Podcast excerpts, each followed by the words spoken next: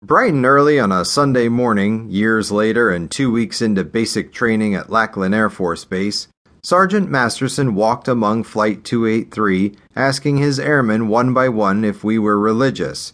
Do you, Airman Thompson, believe in the almighty hand of God? Yes, Sergeant, Thompson said. What about you, Gargilo? I bet you're a good Catholic boy. Yes, Sergeant, Gargilo said. Airman Rhinus, is it your opinion that there's an omniscient male Christian deity watching all over all patriotic Americans? No, Sergeant, Rhinus said. I'm an atheist.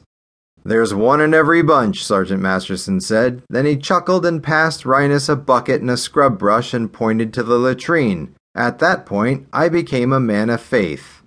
As Flight 283 marched over to the base chapel, unsupervised for the first time since arriving at Lackland, we were paranoid.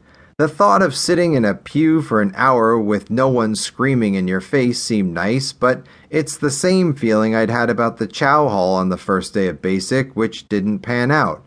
My suspicions of a ruse were further fueled when Sergeant Masterson didn't accompany us, claiming he'd stay back and punish the atheists he ordered Adam to march us over. If anyone had designs on slacking while we marched, no one exercised it. Like myself, the others were convinced that Masterson would be observing from a distance, waiting to pounce. It might have been the most stressful and perfect march we ever conducted.